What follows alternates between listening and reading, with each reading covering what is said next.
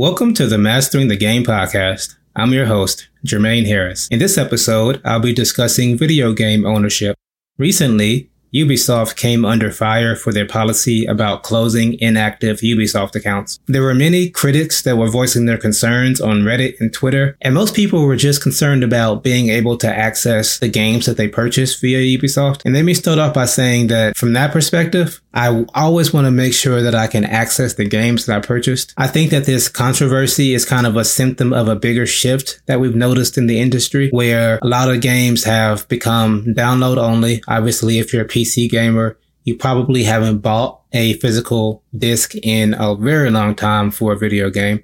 But I know for consoles, if we go back to the PS2 era, of course, there really weren't any downloadable games then. But as we got to the PS3 era and beyond, we were able to see more and more games utilizing the internet. And, you know, you can just have things like the PlayStation Store where you can, you know, download whatever games. So I think that this shift into this digital era with the uh, digital stores like Ubisoft Store and PlayStation Store, stuff like that, has impacted gamers in a way that's kind of anti-consumer because being able to download a game that I purchased should always be a thing.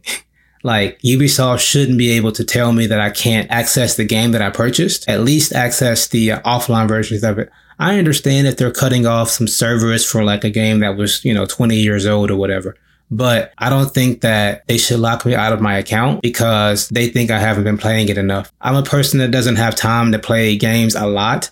So I would hate to not log into my Ubisoft account after six months or whatever time period that they decide is, is unreasonable and then have to say, Hey, Ubisoft, let me access my account so I can play the games that I bought. I shouldn't have to do that. So to me, it's like I said, a little bit anti-consumer where they're kind of forcing you to log into something even though it doesn't fit whatever your lifestyle is. So I, I kind of miss the older era, like I said, that PS2, GameCube era before we started to see more downloadable things because we had more of an emphasis on the physical media where you pretty much got the complete game at launch. Or if you didn't, then tough because they're not gonna, there was no, you know, you know, second day patch or first day patches or whatever, uh, for PS2. You just, you, you got what was on the disc.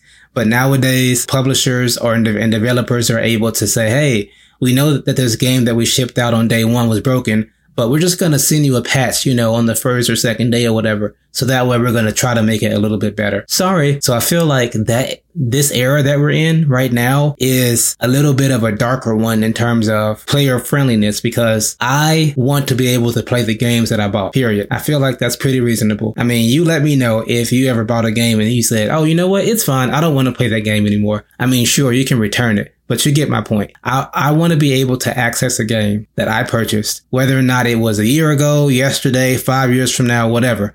I want to be able to play my games. So if Ubisoft was to come and say, Hey, you didn't log in, you know, uh, within the past 31 days. So we're going to go ahead and close your account. I don't like that. Now, of course, I don't think that they're going to make it a actual 31 day time frame or whatever. And, and on their website, I haven't seen anything that clarifies what time frame that they'll consider you inactive. However, to me, it's a little bit concerning that they do this in the first place because again, you can get locked out of your account just because you didn't log in.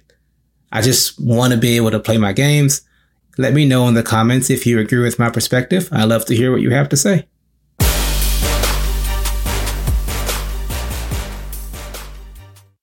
Thank you for listening to this episode.